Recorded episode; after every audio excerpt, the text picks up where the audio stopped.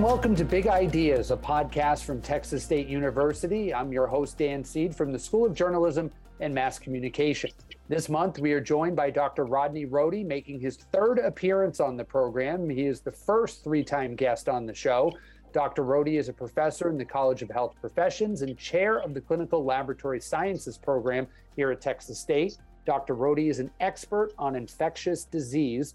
Dr. Rohde is joining us to discuss monkeypox, which, while the U.S. recently experienced its first death from the disease, cases in the states did fall by 40% from the middle to the end of August. Dr. Rohde, thank you so much for joining us once again. Thanks, Dan. It's an honor and a privilege to join you. I look forward to talking with you guys and, today.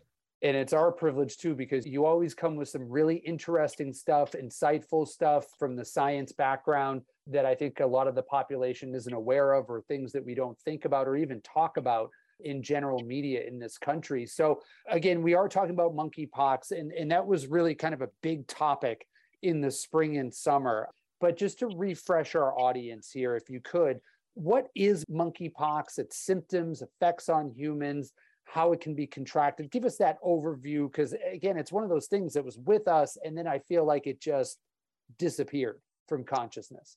Yeah, that's a great way to start off. Just some context around monkeypox, the virus. So, this virus actually comes from a family called Poxviridae, uh, which is in a group of orthopox viruses. And, and I think what really happened, Dan, early on back in May when that first case kind of popped into the United States was that you started seeing headlines and people talking about this particular virus, monkeypox virus, being related to or what I would call a cousin to smallpox virus. And of course, that raises some quick eyebrows when you hear anything about smallpox, which has been eradicated for, I guess, 40 or 50 years now.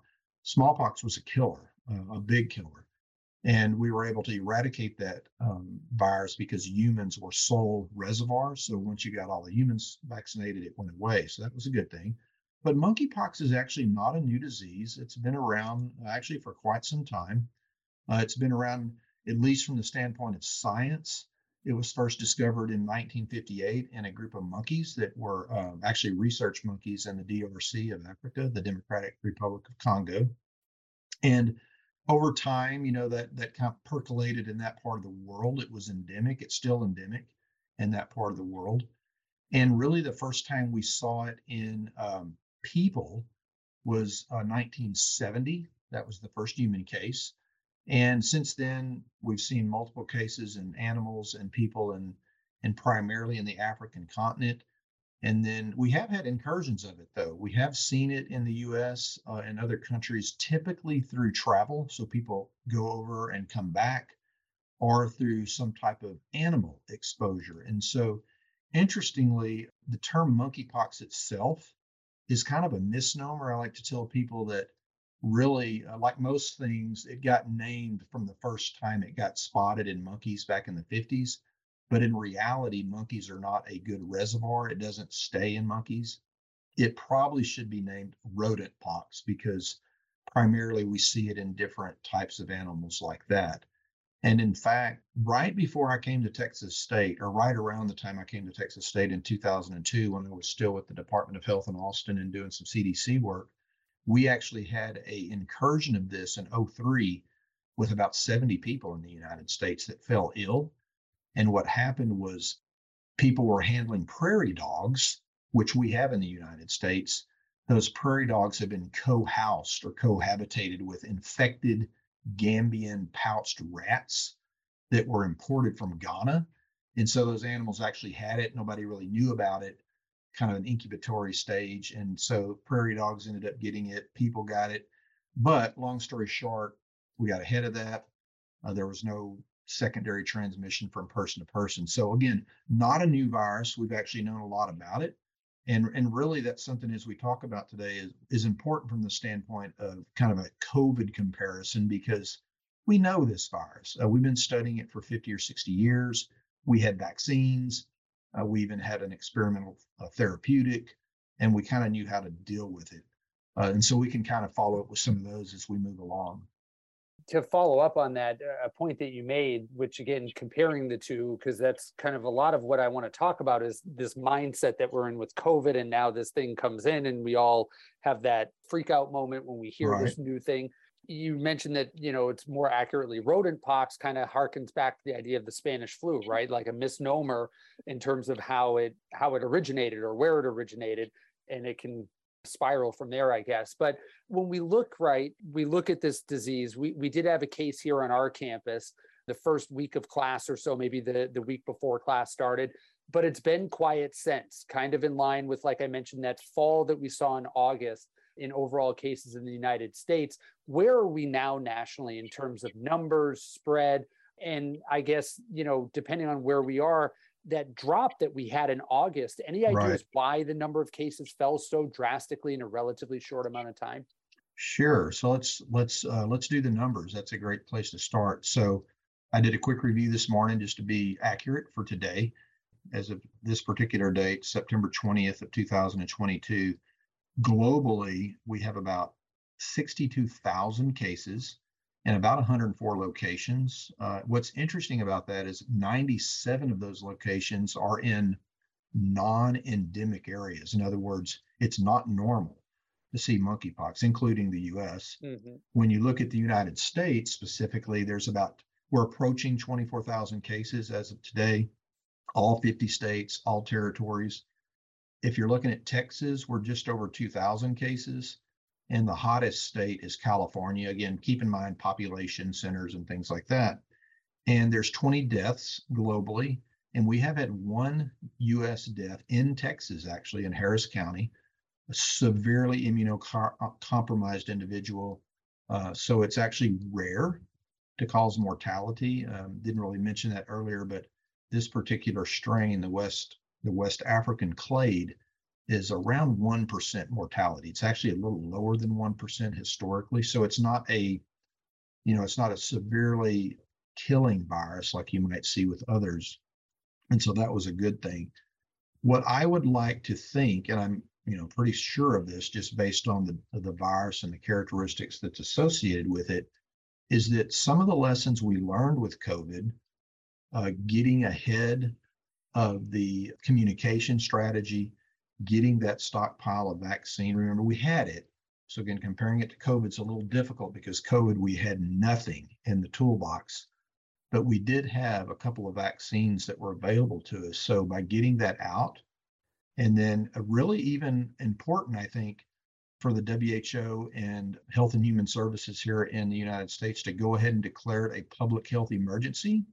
They didn't declare it a pandemic. It's it's kind of a, a gray area of how you kind of determine that. Uh, but because it wasn't as severe, it wasn't killing you know thousands and thousands of people daily. They kept it at an emergency. But what that did, Dan, was it opened up stockpiles. It basically cut down a bunch of red tape and bureaucratic hurdles. And so you saw vaccines getting out to at least high risk groups. It certainly allowed for contact tracing and isolation to start occurring quickly. And I think I think we learned some things. And when you're comparing it to COVID again, I, I do like to make this comparison for the public because it's really critical. It's apples and oranges from a virology standpoint. SARS-CoV-2, which causes COVID, is a rapidly mutating RNA virus. It's just a pain. It's a diabolical thing that just mutates like crazy. Hence the the headache of us trying to stay on top of it get the vaccine, you know, changing vaccines. It seems like happening every four or five, six months, driving people crazy with that. But that's the virus. That's an RNA virus. They're a nightmare. Right. DNA viruses like monkeypox, much slower. Uh, they don't mute. It does mutate, but it doesn't mutate like an RNA virus. It's got a low mortality rate. It takes really longer contact times with close skin to skin contact. It's not an aerosolized virus like COVID is. So, you know, in many ways, we knew a lot. And, and if it gets right down to it, we got a little lucky uh, that it was monkeypox because this is a virus that is kind of slow, it's kind of inefficient, it's nothing like COVID was. And so, if we do contact tracing, if we get testing, which we're doing better this time, and we get people vaccinated, you should see declines. And, and so I'm pleased that we're seeing those really rapid declines across the globe. We've also seen 20 to 25% reduction in the US. And I think we'll continue to see that if we're transparent and people follow the rules and we kind of stay on top of that, you know, clear education about what to do. A couple of the things that you brought up in that answer are questions that I had, and I want to follow up that the last time that we had you on, those of you that listen regularly and those of you that don't, it was November of 2020, seven months or so, or eight months into the, what we consider the pandemic in the United States. And one of the big things that we talked about was the need for better health literacy and health information campaigns. And you touched on the idea that the rollout was better and they were able to communicate with affected populations, so to speak, better this time to get all that going was there anything about the way that they went about handling this that struck you as maybe that some lessons had been learned from COVID and you know what we can then do going forward when these things pop up again to keep that progress going? You know, you never want to wish for something to happen like monkeypox, but if something is going to happen, uh, this is kind of a scenario where, again, kind of lucky and kind of a good thing because we did know about it and we had some tools already but coming on the heels, uh, you know, the pandemic's not over with COVID, but it's certainly tailing off now. We're seeing, you know, things decline and decline, and you're hearing leaders around the world starting to declare that we're, we're within sight anyway of the end. But this is a nice, quick alarm for the world to kind of remember that infectious agents do not go away. They're going to show up on our shores regularly Uh, especially now with with global travel and people being able to move around like they do.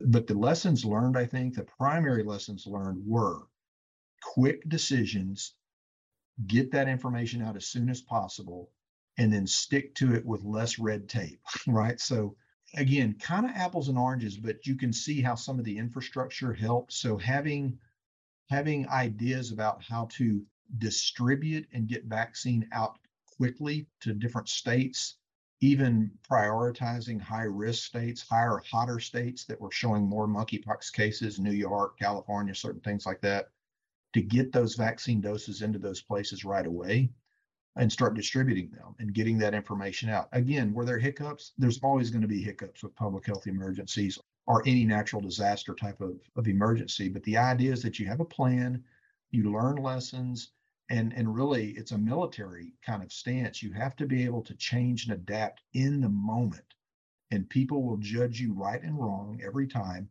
but you get better. You get better by making mistakes and that's certainly what happened. Again a little lucky this time because we didn't have to develop brand new tests. We had them we had to we had to ramp up. That's the lesson we learned from covid. We we knew better about how to ramp up and get that out quicker. Right. Vaccines we had. You know, we didn't have to develop a vaccine, but we did learn how to get it out quicker. Same with therapeutics. And then I think just making decisions and declaring it a public health emergency. Some people didn't like that, but in many ways, it I think was a smart decision because it opened up doors. It got everybody's attention uh, in the world. Even though we're sick of the pandemic, it did kind of reimagine how often this could happen and it, it kind of caught people by surprise. And so in some ways it was kind of a, a good immediate wake up call when we were kind of slowing down. With that said too that you know i mean throughout the years there have been diseases that have come to the united states right? I think back to ebola the freak out over ebola. Right. MERS, MERS was a big one right? But more often than not when you're talking about these kind of viruses that have been identified that have been studied they're the, the public health response to them is rather swift. Like this is the norm right? Covid was the abnormal one as you said because it was different and varied and all that but this is more of the norm in terms of how public health normally tackles this kind of stuff correct? Yeah you are absolutely making my heart warm right? I mean I'm glad you know, to hear that, Rodney. Yeah, and you know, we talked about it a little bit, and I think again, for perspective, again, for someone who's been doing this for 30 years, and this is part of my look, my world, you know, this this is the type of thing I want people to kind of think about and understand is that SARS-CoV-2 was, and it still is, a novel virus, right? I mean, it's brand new. We're still we're still learning about long COVID, and there's some issues that we're still following. There's still con- there's going to be concern about it, I think, for many years, just like we you know, we finally feel like we're kind of understanding HIV. That took 20, 30 years to really get our heads around. Everybody wants now answers. Everybody wants immediate results. That doesn't always happen when a virus is in charge. And so when you think about those kind of old foes, influenza, you know, you mentioned some of those, even Ebola. We know a lot about Ebola now, and we kind of know how to handle it. And those types of things. I think what the public doesn't realize is we do this all the time. You mentioned MERS the first time, SARS one. You know, nobody talks about it because we handled it multiple times of influenza, avian influenza, and other types of outbreaks. And so typically we get on tops of these things. And sometimes it's just luck. I mean, sometimes it's it is what it is. The virus doesn't mutate a certain way. It's not brand new, and and we get lucky because Mother Nature helps us out. But what the public needs to remember is that we cannot control how a virus mutates or emerges out of the population of animals and plants and things like that. And so, good, sustained public health funding, public health infrastructure, public health professionals and researchers and healthcare folks are all critical pieces of our society, just like a strong military is. Again, I think I've said this before, if not with you, I have with others. I look at public health as a branch of the military we should be looking at the microbe as an enemy and a terrorist at all times. They are absolutely more deadly than almost every foe we've ever faced on the battlefield. While discussing monkeypox, to look at the cases that have happened, right? And the point that you just made is well taken, and it is one that you that you did make in our November 2020 interview. When we look at the, the cases, the disease has disproportionately affected men who have sex with men but yet it's not considered an STI, correct? Why correct. is that? Again, great question. And, and here's a point I want to make right now. It, it could change, right? So again, if you're a, if you're a scientist and especially one who studies viruses, you have to kind of be careful here because what's happening right now, what happened with this? So our first case in the U.S. was like May 7th of this past spring, and you know it came out of the UK and some other places around the world where it originated, we believe, pretty strongly believe that it came out of some of these areas where MSMs, men who are having sex with men, and other types of close, intimate contact in these congregated areas. That's where the kind of initial rise of this occurred. And then it kind of, when those individuals left and scattered across the globe, then it became part of that behavior in other parts of the world. And so, because of that close, intimate contact, even in cases of sex, for example, that is skin to skin. Abrasions can occur, and that is a definitely very likely way that it's always going to be transmitted versus the old understood ways, which was more uh, handling animals. Perhaps it, it, actually can be transmitted through large respiratory droplets. It's just really uncommon because it's not aerosolized. And, and it could be perhaps also through uh, handling fomites. So you have pustules they erupt. That's the typical symptom. You have a large rash and pustules and gets in bed bedding or linen or clothing. And so those those are types of things that can happen. So what I like to tell the public right now is that it behaves like an STI, but it's not been scientifically declared an STI. Typical STIs, that is the primary route of transmission and it's ongoing that way. And sometimes it's the only route of transmission is through sex, sexual intercourse. This could be just close, you know, skin to skin uh, hugging, for example, and, and you have open sores and things like that, getting skin to skin or things like that. So that's why that gray area is there right now. And one other quick comment about this, because it does pop up in, in some conversation, is that I look at this as a risk stratification. Right now, we do know that it's high risk if you're in that particular group, that men who have sex with men or other types of LBGTQ area that that's happening. It's not the only way, but that is the highest percentage right now. Beneath that, I would say the second tier of risk is close contacts, partners, family members, anyone who is in very close contact with that first level. And then below that, maybe the third and lesser level would be the general community, less likely. Um, probably very small percentages of risk among kind of just the general population. So I try to put it at levels of risk.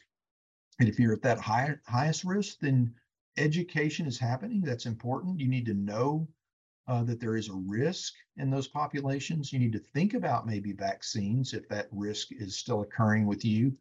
Uh, if you're in the next level, that's when contact isolation gets important in quarantine because you know if you know someone who's positive they're isolated and you can watch someone else who's in a close contact that's kind of a less level. And then the general public who is not involved in that scenario really shouldn't be panicking or even alarmed at any level but education is critical in case they see signs and symptoms and things like that. So certainly if you know you've been in contact with a positive person or you've traveled to some of these endemic areas or these types of gatherings, then you need to be watching your health and, and paying attention. And one important aspect when discussing disease, any disease really, is to, to avoid stigma for those who contract the disease. And as we've just talked about, the disease disproportionately has been affecting men who have sex with men. It harkens back to the early days of HIV and AIDS. And, and you could really kind of say the same thing for the early days of COVID when politicians here, notably former President Trump, labeled the virus the Wuhan flu, the China flu, stigmatizing that. So, in terms of the education for the public, why is it important or how is it important? What are the next steps so as not to stigmatize people as those people who get that, similar to what we saw with the AIDS epidemic in, in the early 1980s? Thank you for that question. Uh, it's one I've been speaking to and I've written about. As you guys know, I've published an article with Elsevier on basically an editorial around this idea. You know, I was in high school in the 80s, and that's when HIV kind of really started flourishing. And I still remember, again, I'm not going to pick on just politicians, but generally politicians and others who are talking about things like this, they labeled it the gay plague. Uh, and that's something that stuck with me even in high school. I still remember that. And now with my training and background, the ultimate answer to that is it's it's a really dangerous thing to do to label something and try to put it in the context of only this group of individuals are going to get it.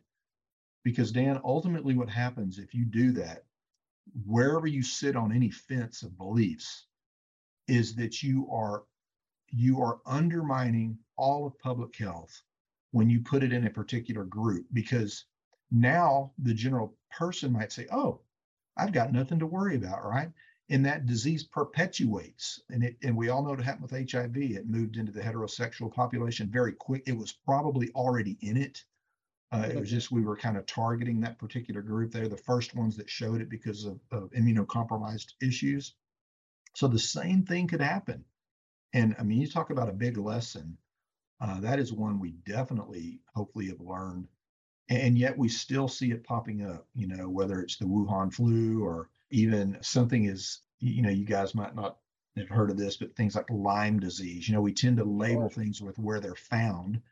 Old Lyme, Connecticut is where that comes from. And and you know, that community still feels that kind of stigma. I mean, it seems silly, but you can really hamper, you know, the means for economic prosper you know if you if you hammer a city uh, the leper colonies. I mean all of these things that we've done over our history is not helpful to both people and locations because it's you know as you've heard me say many times microbes just don't give a you know what. They do what they do. They're going to amplify they're going to infect they're going to cause problems and they, they just don't care who we are what we look like who we vote for you know what gender we are. It just doesn't matter and again, we're joined by Dr. Rodney Rohde here to discuss monkeypox, an infectious disease expert who has been on our show. This is his third time, always a wealth of information and knowledge. So, Dr. Rohde, since the last time that we had you on in November of 2020, you were honored as a Regents Professor here at Texas State. That's the highest faculty honor in the Texas State University system. Congratulations on that honor. What does that mean to you? Thanks, Dan. Uh, first of all, it is surreal for me. You know, it, it's it's an honor that when you get when you get that type of honor from colleagues and even even kind of coming out of your teaching and students and others you've done research with over a career. I'm in my 31st year of working for the state of Texas and, and really the United States because I did some CDC work as well. And it's almost unbelievable, I guess, in a way. It's kind of surreal because you never really look at yourself of being, you know, someone who um, would get that type of title. And And certainly the pandemic and the work that's come in the past three years uh, may have amplified that opportunity. And I'm, and I'm appreciative and very proud uh, to represent Texas State in the in the system with that title because I feel like what I've tried to do is take a really a lifetime of professional education and expertise that started here. As you guys know, I started uh, here in 1985 with a bachelor's degree in microbiology and moved into virology for a master's and then left for a decade.